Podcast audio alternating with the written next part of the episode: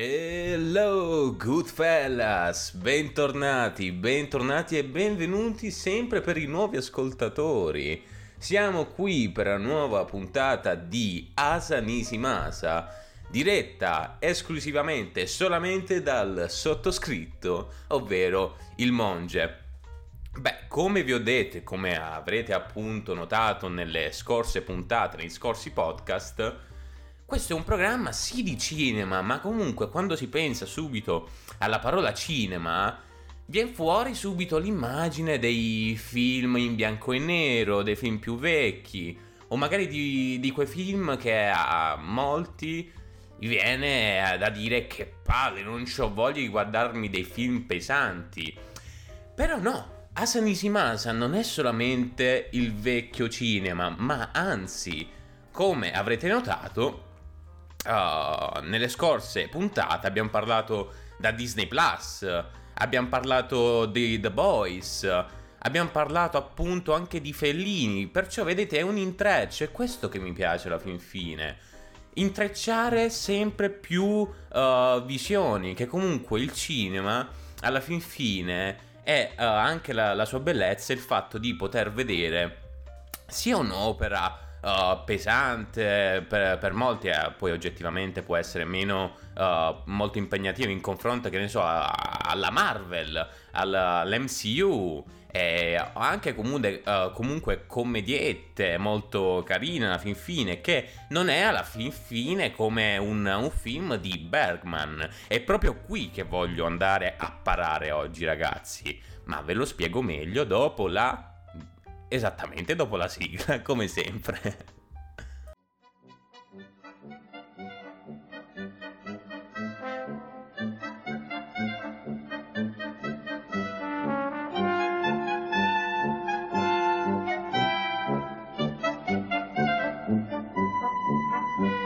Rieccoci, rieccoci dopo la sigla. Insomma, oggi, today, after tomorrow, No, oggi parlerò appunto di Bergman, ma non tutta la sua filmografia, no, ma in particolare voglio parlare di Persona, un film del appunto di Bergman del 1966 e qualcuno giustamente si potrà chiedere, ma perché di persona, di Bergman? Cioè, cosa hai in mente? Perché vuoi fare un podcast su persona di Bergman? Beh, adesso ve lo spiego. Come ben sapete, oltre a Sanisimasa ho un altro podcast con Alex che è Rap Lads, dove ovviamente dalla, dalla parola potete capire, uh, dal titolo potete capire che si parla eh, di rap, si, si, fa ascoltare principalmente musica rap, si gravita intorno un po' a quel mondo lì, quindi non solo musica, ma anche vestiario, uh, il cinema appunto. E uh, data quest'ultimo macro argomento, appunto il cinema, è che voglio andare a prendere persona per collegarlo con Rap Lads, dato che abbiamo già fatto un podcast e uscirà in concomitanza uh, con esso, poiché c'è una puntata dedicata all'album di Marrakesh, l'ultimo che ha fatto Persona. Beh, uh, ne abbiamo parlato, ovviamente non ne starò a parlare qui perché non è il luogo adatto, se è un podcast sul cinema non mi metto a parlare di album rap, ci mancherebbe altro ma appunto voglio collegare sia dalla parte cinematografica qui e dalla parte musicale uh, italiana, dalla parte di Marrakesh. Però prima voglio un attimo parlare di Bergman, perché come di- vi dicevo prima, adesso si pensa un po' al, uh, a quei film molto più pesanti dove il silenzio è da padrona, che c'è quel silenzio lì uh, che magari uh, per molti annoia, per molti è un senso quasi di fastidio, perché comunque devono uh, essere intrattenuti durante la, la visione di, di, un'opera, di un film. E quindi quando ci sono questi uh, silenzi che oramai si sono anche un po' perduti, se ci fate caso, comunque io parlo e vedo uh, nuovi film, ci mancherebbe altro. Però ad esempio il uh, film e serie nell'MCU, oppure che ne so, mm, prendiamo anche Nolan, perché comunque lo faccio sempre citazione a lui, perché molti ormai conoscono il, il grande cinema anche mm, per merito di, di, di questo regista. E appunto potete notare con un, aspet- con un occhio diverso e con un orecchio soprattutto diverso che tendono sempre, uh, soprattutto i nuovi film, a cercare sempre di colmare quei silenzi, come nella nostra vita. Cioè, i silenzi non sono neanche più apprezzati, perché quelli che mettevano una, una volta i registi, quell'assenza di parole, quella gua- grande, quelle grandi scene colmi di sguardi, colmi di appunto questi silenzi che comunque uh, sono assenza sì di parole, eh, ma colmano uh, delle scene dove appunto il linguaggio sarebbe troppo restrittivo per andare a spiegare, per far andare a far capire al, a chi sta guardando il film de, de certe, uh, certi aspetti ed è lì appunto i, i silenzi uh, fanno da guida a, mm, a chi sta guardando appunto il film.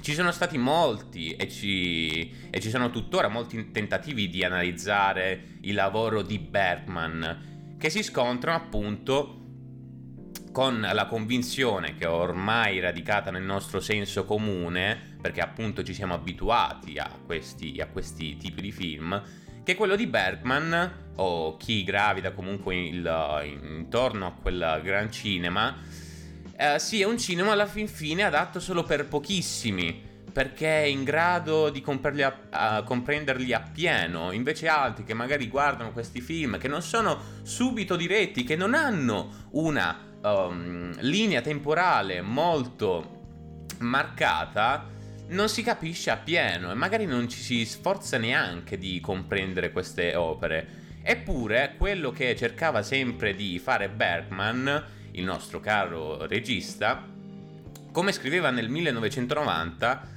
eh, lui diceva appunto ho sempre cercato di fare film che attraessero il pubblico. Del tipo che se lo facesse adesso nessuno andrebbe a vedere i suoi film se non per i pochi stronzi come me e come probabilmente te che stai ascoltando questo podcast che magari quando ci vediamo un film uh, sull'esistenzialismo che radica nella psicologia e nel subconscio umano, noi ci facciamo le pippette, ci sono altri che dicono che è sta merda, datemi Iron Man. Va bene, va benissimo, è comprensibile, è... va benissimo tutto, però se non capisci un cazzo devi stare anche zitto.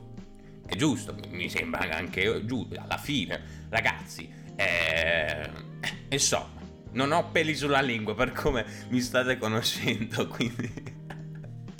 Ma andiamo avanti. Uh, l'approccio iniziale che ha avuto uh, il regista svedese è comunque non solo per uh, arduo a, a, um, essere capito per le ragioni stilistiche, per il montaggio appunto che vediamo in persona, ma soprattutto perché nel tentativo di essere più vicino al suo pubblico Bergman lo ha raccontato in una maniera più completa possibile, rinunciando a mettere tutti quegli aspetti che anche lo spettatore vorrebbe nascondere a se stesso. Um, Ingmar Bergman è un regista che appunto magari non avete mai visto un suo film o ve lo potrete ricordare per uh, tutte le immagini che vi vedete uh, su Instagram sulle pagine di cinema del settimo sigillo, sicuramente avrete visto del, de, degli scorci di questo meraviglioso film, ma appunto il suo cinema racconta e scava dentro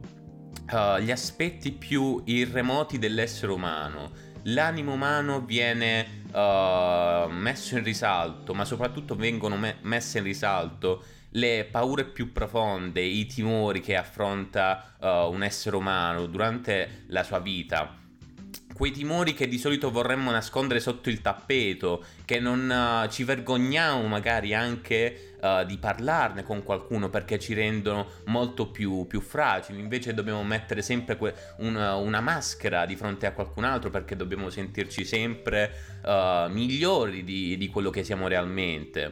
ed è per questo che amo follemente il cinema di Bergman perché o i film comunque che vanno a trattare l'esistenzialismo e vanno appunto a schiudere uh, quei, appunto, quei timori, quelle paure umane e, e, li, e li mette in risalto come nessun altro sa fare.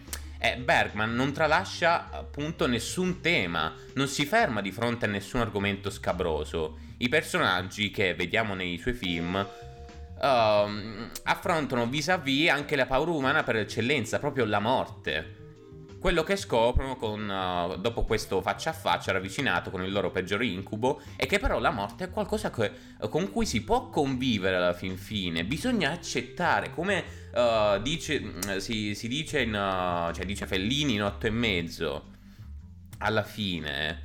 No, non è uno spoiler, anche perché non... è difficile fare uno spoiler di otto e mezzo. per chi l'ha visto mi ha capito.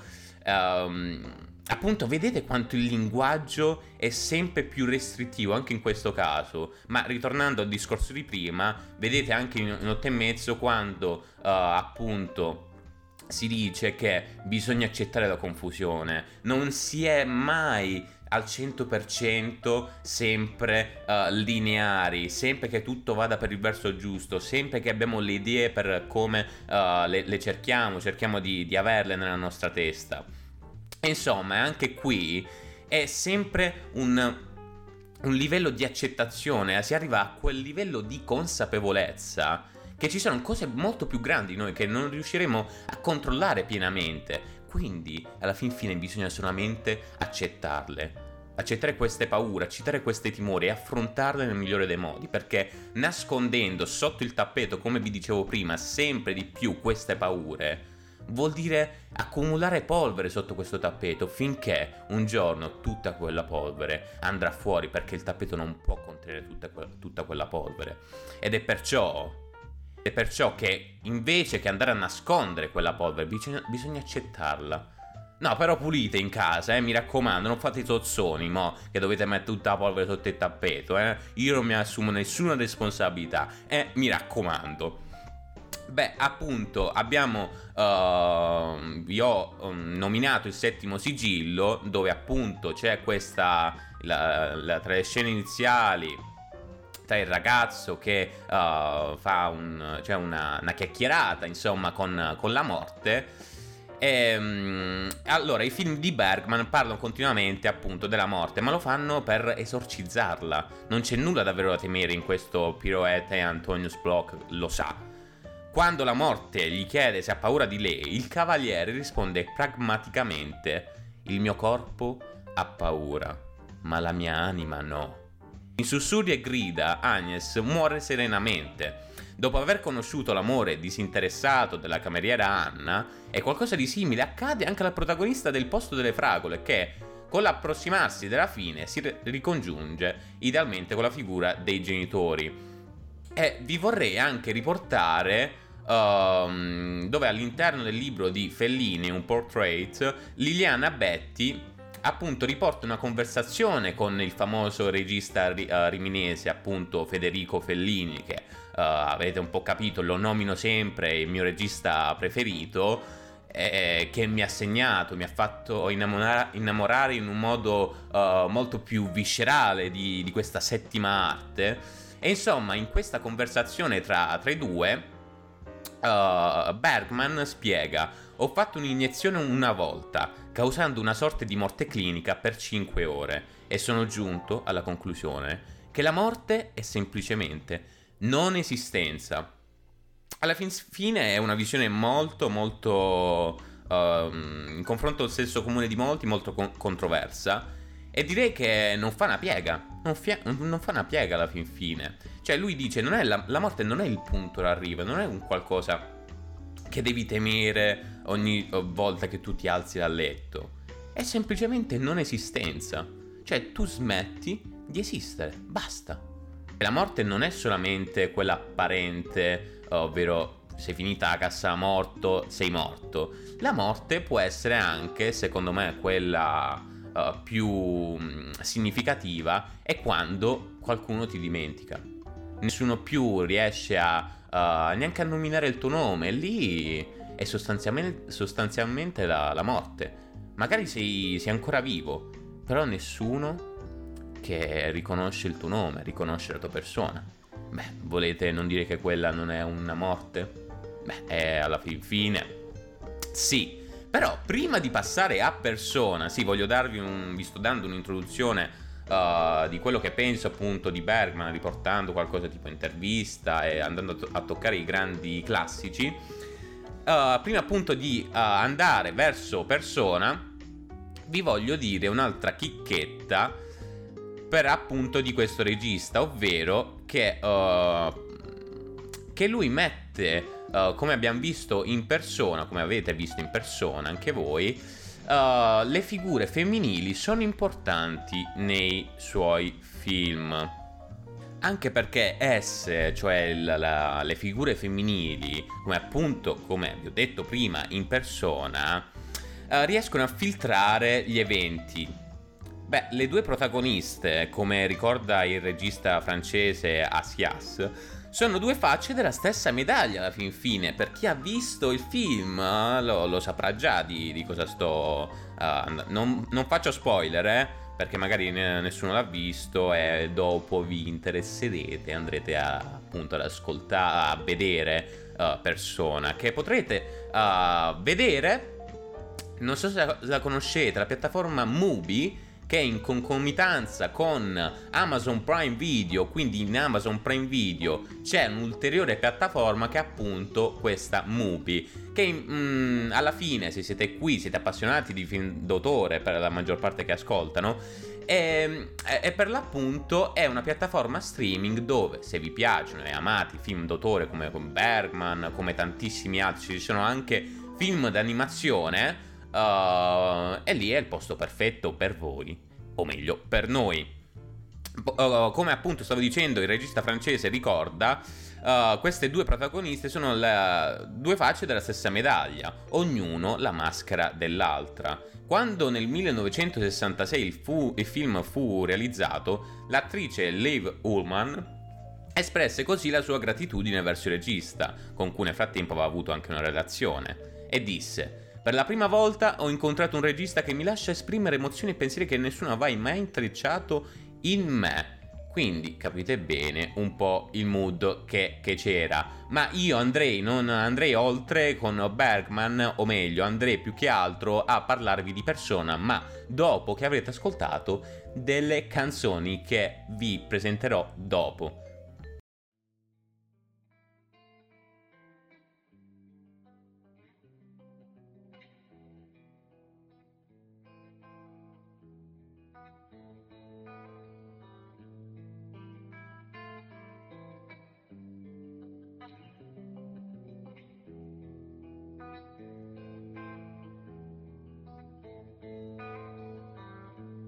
Drops you off, I will not say who was that who so quickly drove away.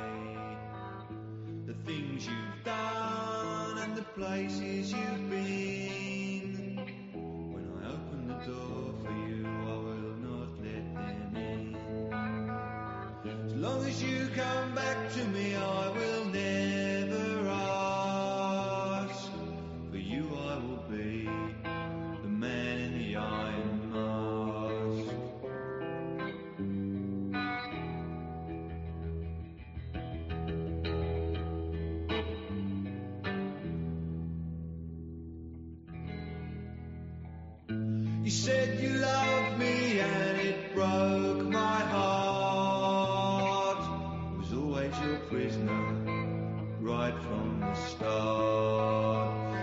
nights you spend without me, this house is like a dungeon, and you only return to torture me more. You must have your reasons, I will not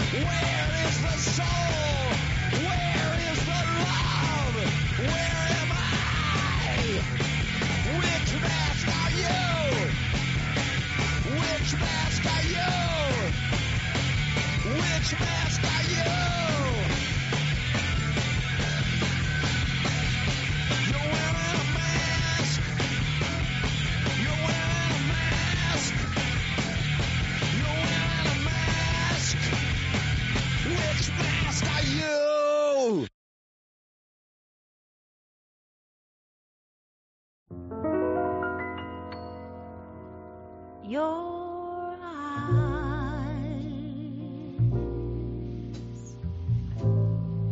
don't shine like they used to shine.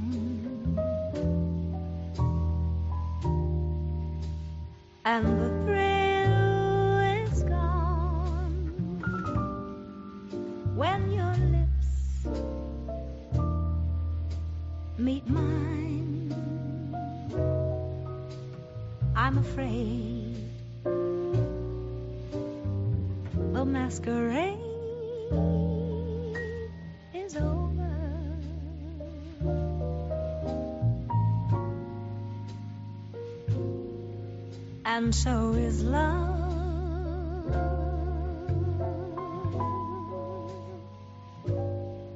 And so is love.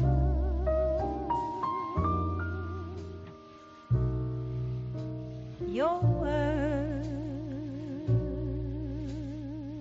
don't mean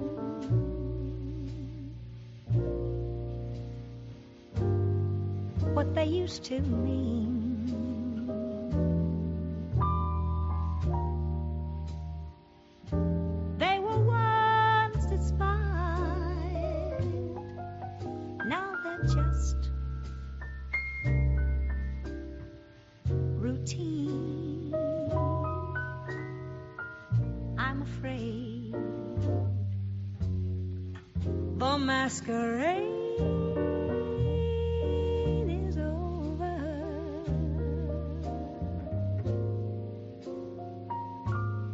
And so is love.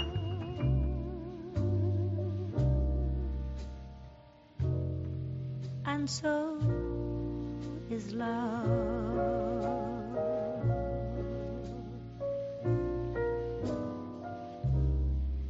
I guess I'll have to play Pagliacci. And get myself a clown's disguise. And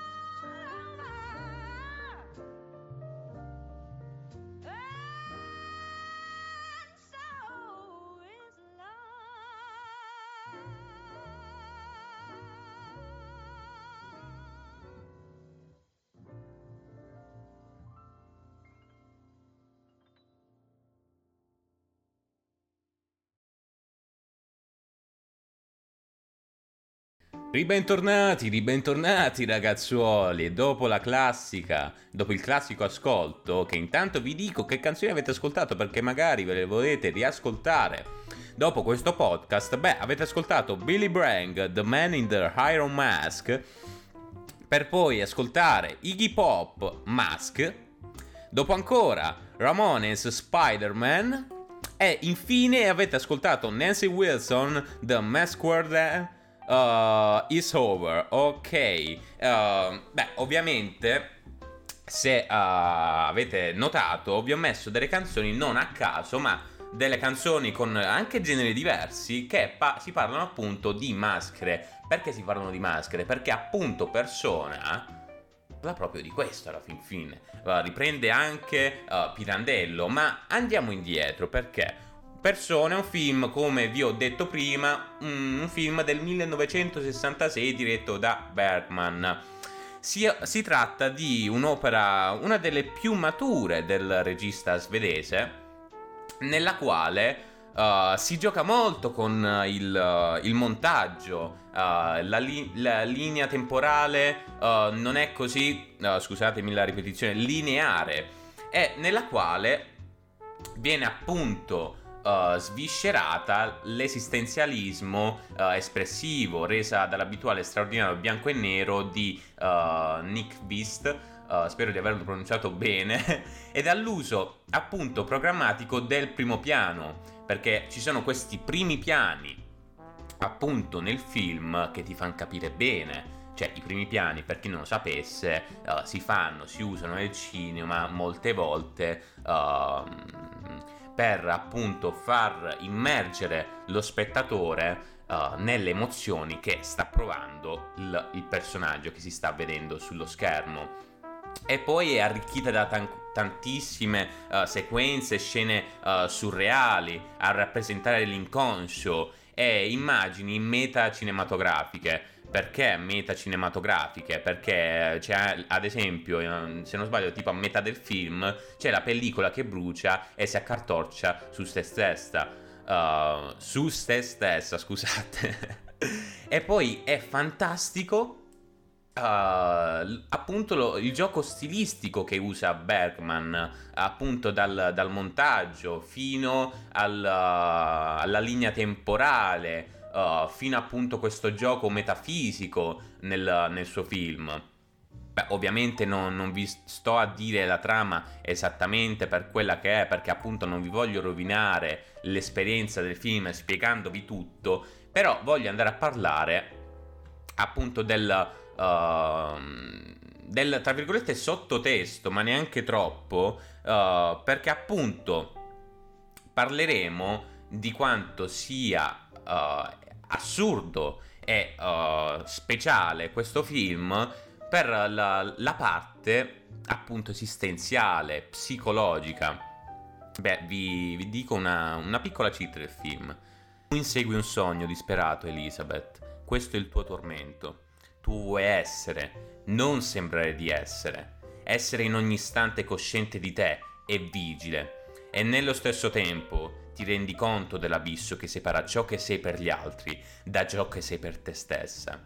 Questo ti provoca un senso di vertigine, per il timore di essere scoperta, messa a nudo, smascherata, poiché ogni parola è menzogna, ogni sorriso una smorfia, ogni gesto falsità.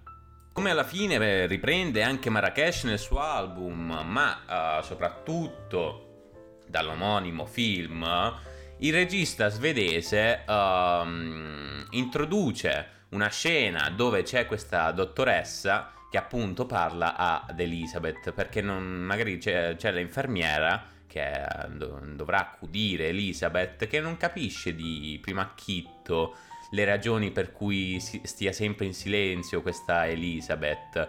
Invece la dottoressa aveva già capito appunto che lei aveva paura, pa- paura, scusate, paura Vabbè, eh, ma aveva paura di appunto anche solamente parlare perché uh, questo vuol dire mettersi una maschera ogni volta che si deve parlare con, con qualcuno perché è quasi improbabile che una persona non abbia delle maschere perché alla fin fine anche, che ne so, vai al bar, uh, prendi un cappuccino, tu ti metti quella maschera lì, magari non c'è voglia neanche di dire buongiorno, scambiare due chiacchiere, magari non le fai neanche. Però molti invece preferiscono indossare una maschera e creare un rapporto uh, socievole con uh, l'interlocutore. Invece Elizabeth non ne può più, non ne può più, è un tormento che ha dentro di lei, ovvero quello di essere e non sembrare di essere, come appunto dice la dottoressa è uh, appunto uh, che la, la, l'attrice dovrebbe essere della dottoressa Elizabeth Vo- Vogler, no scusate, Li- Liv Hullman, ehm, è sul suo improvviso e clinicamente inspiegabile mutismo che appunto fa questo, questo discorso. È, è, raro che un film eh, scarno l'essenziale, anche comunque nel minutaggio, con un soggetto tutto sommato comune, riesca ad entrare nell'Olimpo del cinema, che è tra quei capolavori inarrivabili come quello di Persona. E per chi avrà visto il film, di certo non vi sto a spoilerare, perché magari poracci anche le altre persone che non si sono viste ancora il film, andate subito dopo questo podcast a vedervelo, ragazzi. Tanto dura un'ora e venti dura. Un'ora e venti, non dura neanche troppo, neanche vi state a dire, oddio che palle, vabbè che poi uno, se se lo vuole vedere, se lo vede, eh, al di là di tutto.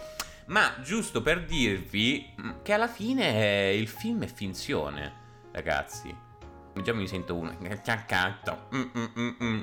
No, grazie al cazzo un bel paio di palle. Perché è un film come persona che è così innocente, che mette tutto in chiaro dai primi minuti, da che ciò è mostrato è finzione. Che all'inizio in Italia si era... Uh, all'inizio del film, quando si vede l'uccello, sì, proprio l'uccello, il pesce, in quel piccolo fotogramma, in Italia era stato censurato eh, esattamente. Invece, su, ad esempio, su Mubi c'è. C'è totalmente. Ad esempio, quando parlano del, dello stupro, senza, senza, uh, sempre senza far spoiler, quando parlano del. anzi, non dello stupro, che cazzo sto dicendo, ma della, dell'orgia consenziente, diciamo così. Uh, ad esempio, in italiano era molto più tranquillo. Adesso non mi ricordo qual era il, la traduzione precisa, tipo degli abbracci uh, con un altro aggettivo, ma comunque non si diceva il, quello che voleva intendere appunto il film nella realtà.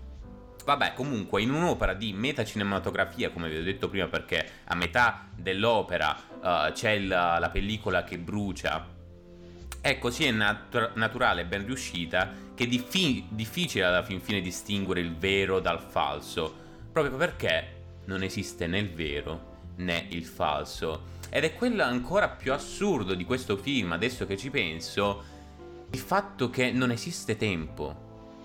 Non esiste neanche il...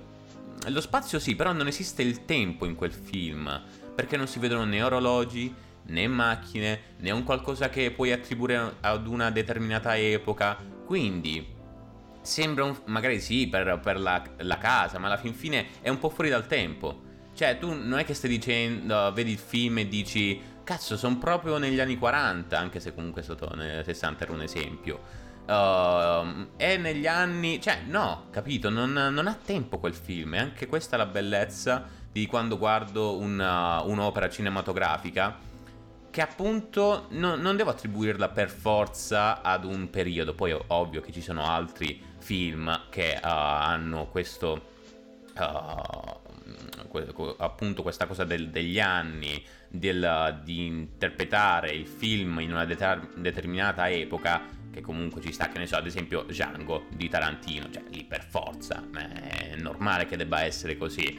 E uh, il, il, montaggio, appunto, dell'intermezzo che... Uh, che appunto di cui parlavo prima, è quasi subliminale. Una mano bucata da un chiodo, una pellicola che brucia e un peneretto, quella che è stata censurata in Italia. Che sono suggestioni quasi surrealiste, un po' che ricorda il, il cinema di Buñuel, che è, il, è lo stesso che ha fatto un corto con Dalì. Beh, se non conoscete il, il, cinema surrealista, ragazzi, correte anche lì a spararvi in bene a quei film perché sono fuori dall'immaginario. Pensate che già dagli anni 20-30 c'era già il cinema surrealista, che poi c'è anche da dire che il cinema è nato da pochissimo, dalla fine 800, però subito nei primi 30 anni c'erano già tutti i generi, c'erano già uh, quasi tutte le tecniche stilistiche uh, primarie che conosciamo tutt'oggi e si usano tutt'oggi.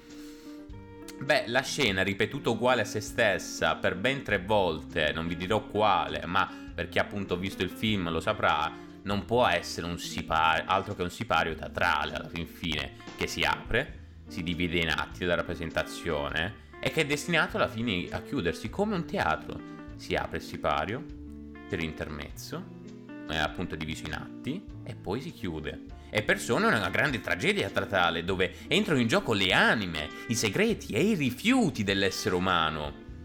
E appunto abbiamo parlato di teatro e non posso che non citarvi la persona come maschera.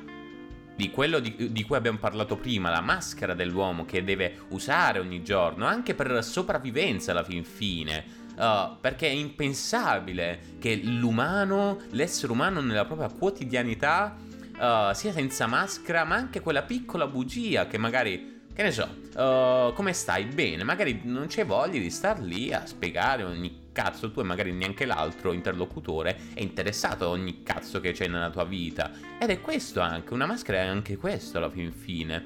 Già appunto solamente il titolo dell'opera persona è evocativo della realtà teatrale, perché l'etimo latino di persona, il quale significato odierno sarebbe stato espresso con homo, è quello di maschera teatrale. Poi la persona ha assunto anche il significato di uomo dietro la maschera e quindi uomo e Bergman trasla l'etimo donandogli un forte significato esistenzialistico.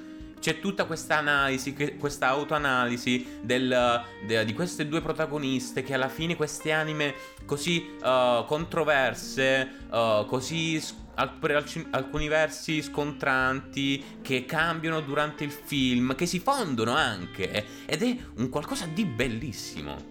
Perché appunto si, vede, si vedono queste anime di queste due protagoniste che cambiano, si modellano, si conformano, crescono, si evolvono, si mischiano. E uh, l'uomo è una vera e propria maschera, come abbiamo ripetuto, come appunto ci insegnava Pirandello tramite la quale riesci a separare la vita pubblica da quella privata. Perché arrivi dopo tutta una giornata che magari sei stato al lavoro, a scuola, che hai dovuto tenere quella maschera, poi arrivi a casa, dietro il teatro, dietro il palcoscenico, e sei tu. Sei tu che affronti i tuoi mostri, sei tu che affronti le altre maschere, le altre tue maschere, i tuoi timori, quella polvere di cui abbiamo parlato prima sotto il tappeto. Sei tu vis-à-vis contro te stesso ed è quello che succede in persona dinanzi questa presa uh, di atto, ovvero una convivenza civile, regole sociali che impongono di sopprimere alcuni degli istinti fondamentali dell'uomo, la presa d'atto dell'assurdo, l'unica strada percorribile è quella di svuotare il senso della propria esistenza tramite due strade, il suicidio o il mutismo. Quindi tu smetti di cessare la tua uh, anima di esprimere il tuo estro, come ad esempio lo sto facendo io in questo podcast. Perché non è che devo fare il podcast perché qualcuno mi, uh, mi dice oh devi, fa- devi, farlo perché se no eh, che cazzo stai a fare qua? Cioè io lo faccio perché voglio esprimere il mio estro, perché ho voglia di vivere, farvi vivere queste esperienze che magari uh, non tutti uh, ci sono vissuti ancora e quindi cerco comunque di avvicinare la gente, parlare di quello che mi piace e liberare il, il mio essere, la propria esistenza tramite uh, tutto ciò. E le, le, due strade opposte sarebbero sarebbe uh, o io che rimango muto, non faccio nulla, uh, rim- um, mi rimane tutto dentro, e sarebbe un gran peccato anche perché avere una passione di cui parlare o un talento addirittura, non è il mio caso perché se no Insomma, sarebbe appunto il contrario il mutismo oppure addirittura il suicidio. Il mutismo è appunto uh, la scelta che ha fatto Elizabeth che uh, piuttosto di indossare maschere, continuare a fingere uh, appunto di andare bene per la società, di andare bene per tutti, piuttosto lei dice io sto muta, piuttosto questo.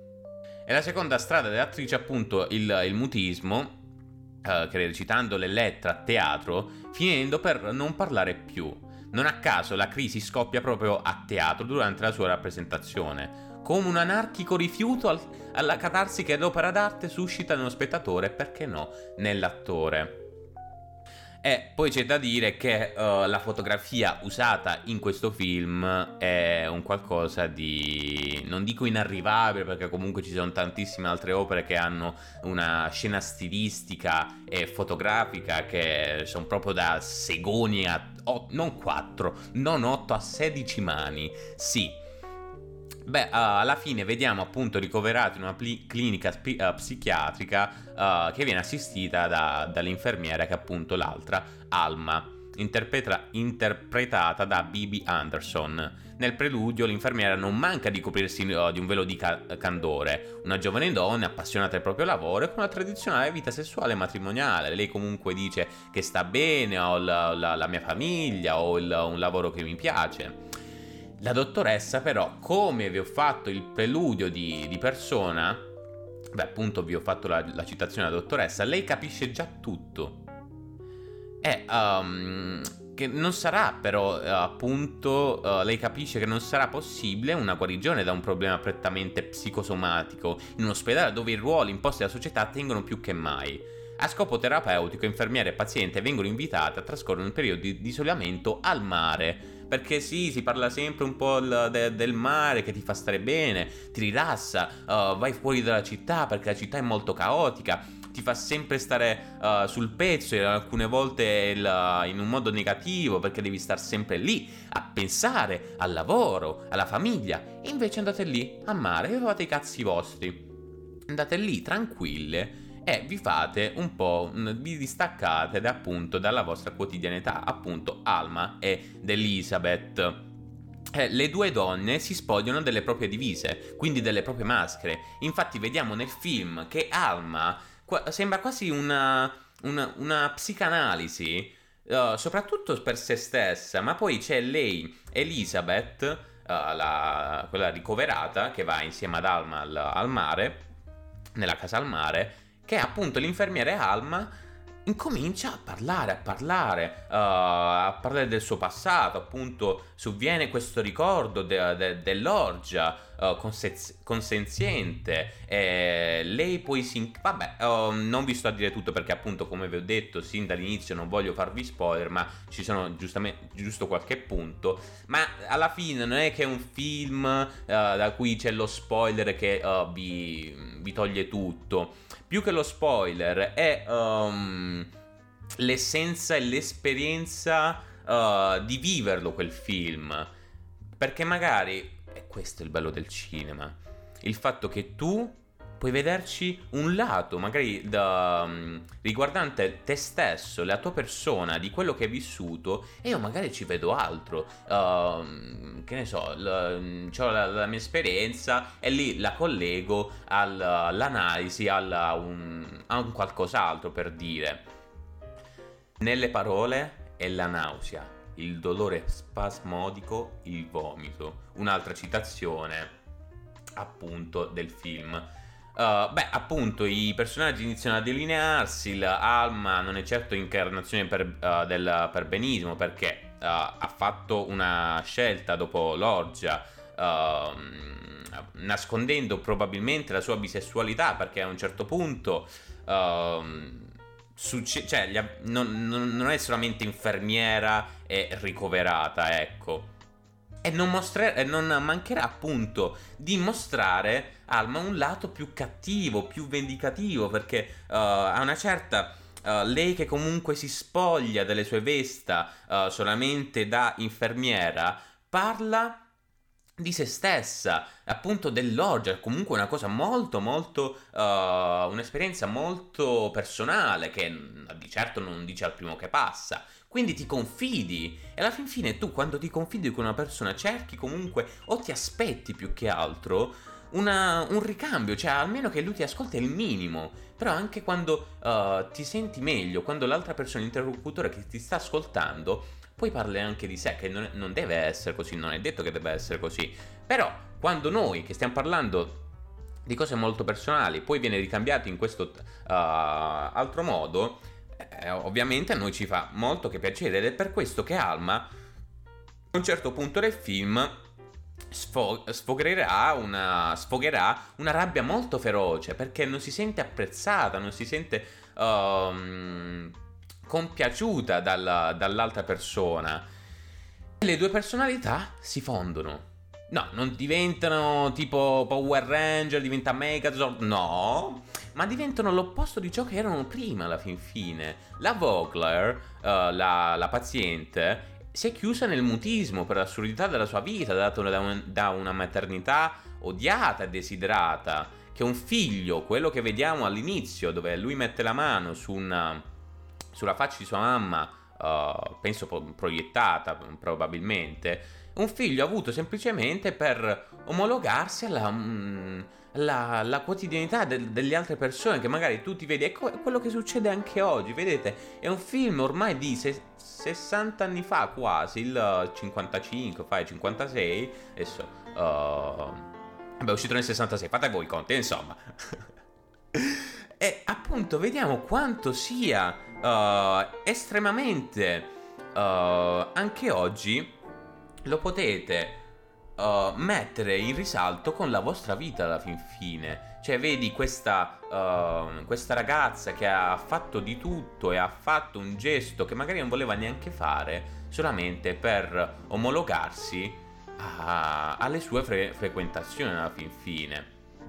E ragazzi, questo alla fin fine è e persona. Vi invito a tutti, se non avete visto il film, io ho cercato comunque di non fare spoiler, anche se è molto difficile, anche perché comunque il, il film dura un'ora e venti, quello che c'è sono son queste.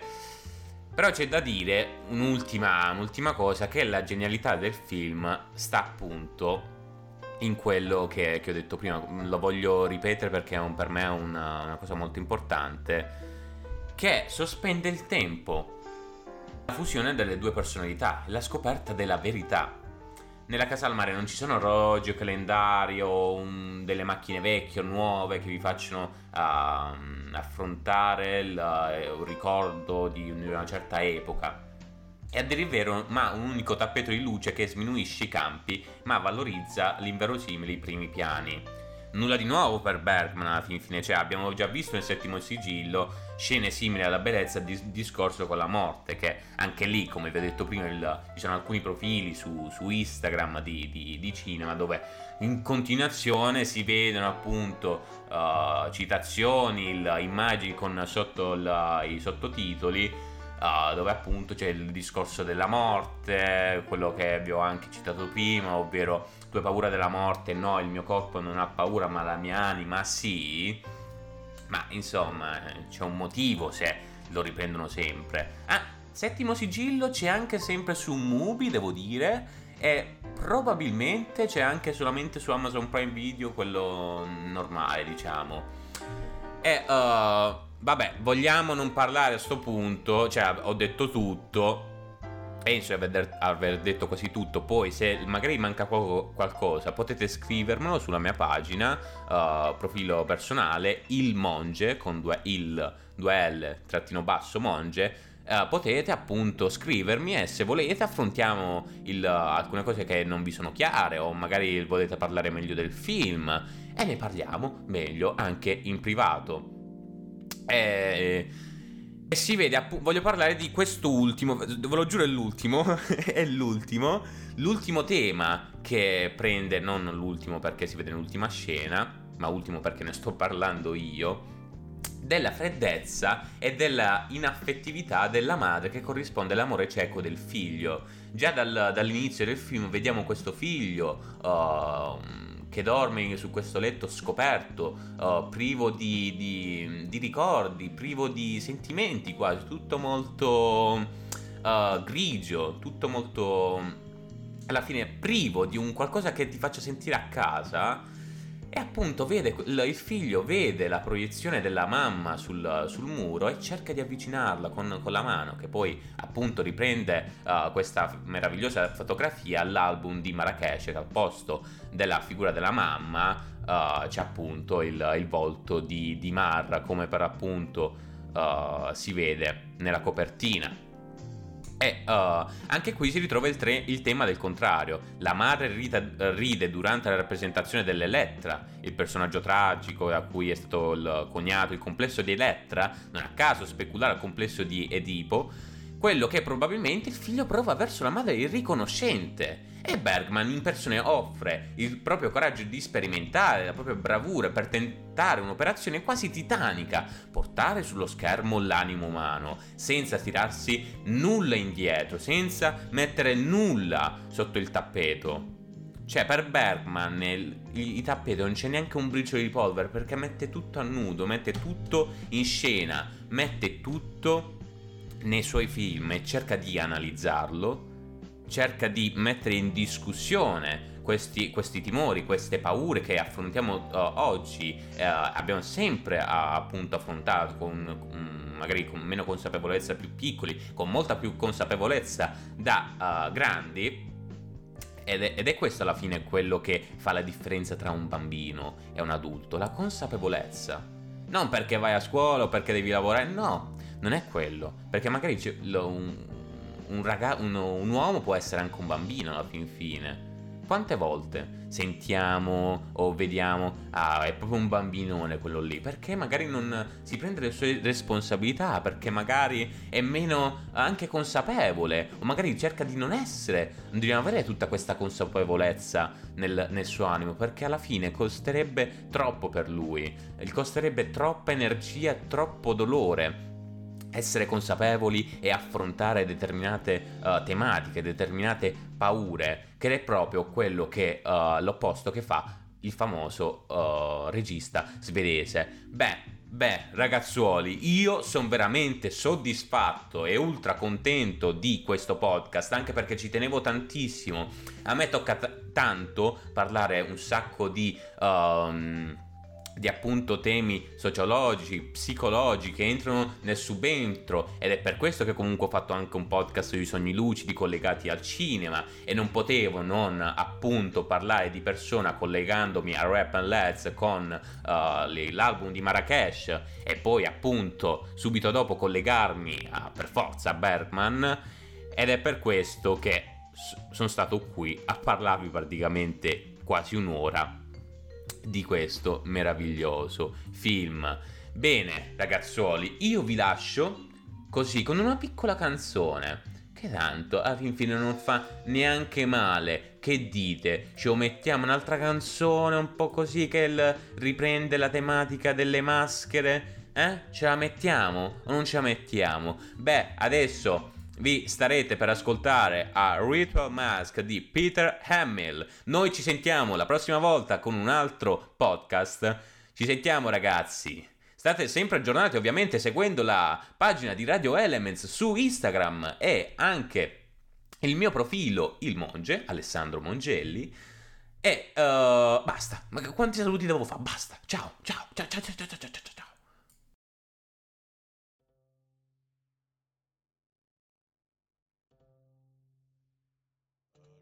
ritual mask Upon the wall furnishes his surroundings,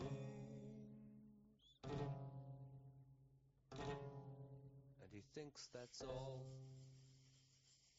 The ritual mask power still strong. A memento of his travel that he got for a song.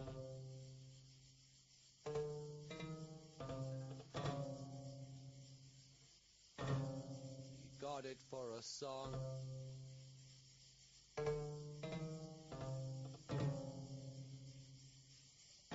He got it for a song.